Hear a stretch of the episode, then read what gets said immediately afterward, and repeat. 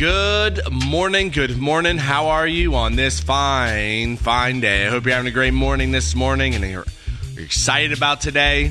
It's supposed to be warm here. I'm pumped. I'm going to go crush the golf course. But today is a day that the Lord hath made. Today is the day that God's made. We will be glad. We will rejoice in it. Rejoice in every single moment. I'm kind of living in a fog right now. It's been the last couple days. I'm not really sure what's going on. But I've been, uh, you know, anytime that I go through, it, it's, it's just wild. That the I'm I'm doing this whole series on on being and living joyfully, and you got to start putting on stuff that will calm your mind down. I don't know what you listen to during the day or what you're watching. I know uh, years ago I kind of stopped watching the news because I couldn't handle it. It was causing me stress. And then as a, as a result, I'm way more jo- way more joyful. But you got to start putting stuff that blesses you. You got to start watching or doing things that brings you joy. And I think we miss out on on the earth, and you miss out on on just what God's created. It is a beautiful existence when you just sit down, get quiet, live in God's rhythmic pattern, and listen to birds and watch nature. I mean, it's there for a reason, and it's a blessing. Take time today. Take time today to just get quiet with God. Talk to God. Tell him what's up. Tell him what's going on.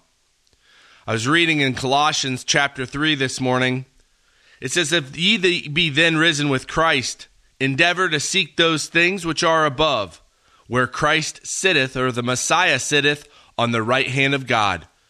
Mind or set your affection on things above, not on things remaining within the earth. We're not to set our affection, we're not to set our mind on things of the earth. It's things above. And I was thinking about the an inheritance this morning. Our um, you know, my grandmother just died. We're receiving a little bit of an inheritance.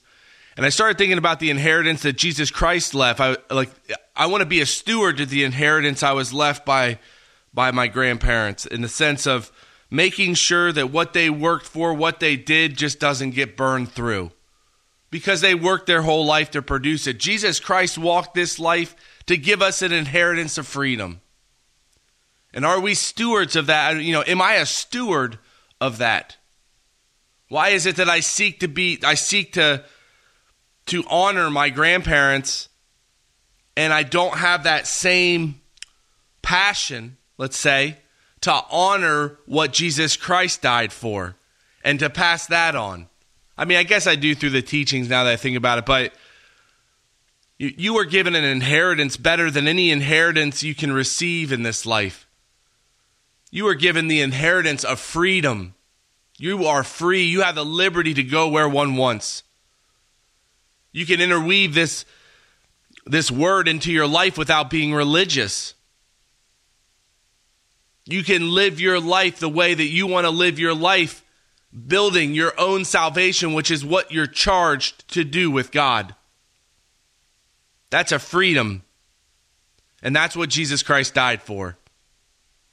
Verse 3 for ye died, and your life is hid with Christ, remaining within God. And this hid with Christ is you are in close proximity. We are, we're not the, we are spiritual beings. And when it says we're, we're, we're not right next to Christ, like we have Christ in us, we are, this world does not matter. The stress of this life does not matter. For when Christ, who is our life, shall appear, then shall ye also appear or be made manifest with him in glory. And I love glory because glory is that which attracts attention. You're a spiritual body. When Jesus Christ comes back, you're going to be seen. That spiritual body is going to be seen, and it's going to be seen in brightness, that which attracts attention. It's going to be glorious. You are glorious right now. Now it talks about putting to death those members which are upon the earth, mortify those members which are fornication, uncleanness, lust or passion, evil desire, wantonness or covetousness, which is idolatry. You put off these things wrath, malice, blasphemy, filthy communication.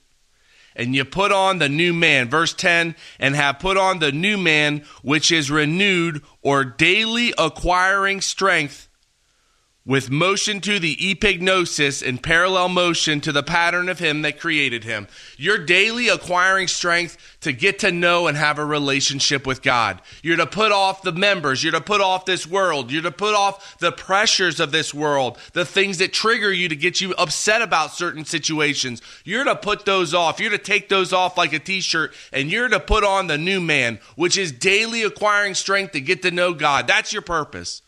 That's the purpose of this life. That's what Jesus Christ died for. That's the inheritance that you received, that you can get to know God free of judgment as a son, build up in power. You have all the tools. He gave you the inheritance of the Spirit, which is, which has, you know, faith, joy, all peace, all these things.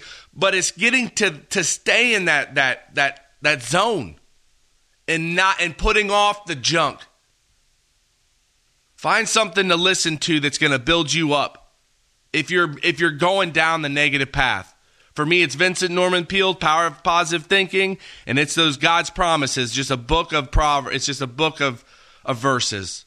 Whatever it is you need to do, put it on in your mind and start to change your life. Start to walk, putting off the members, putting off this life thinking on God, thinking on the heavenlies, thinking on your relationship with God, staying focused on what matters. Pray the big prayers today, the biggest prayers yet. Talk to God, say hello, and listen for Him to talk back. Faith is believing what you hear specifically. Have a phenomenal day today. Live joyfully, and I'll talk to you tomorrow. Yeah, the bonnie boat was one as we sail into the mystic.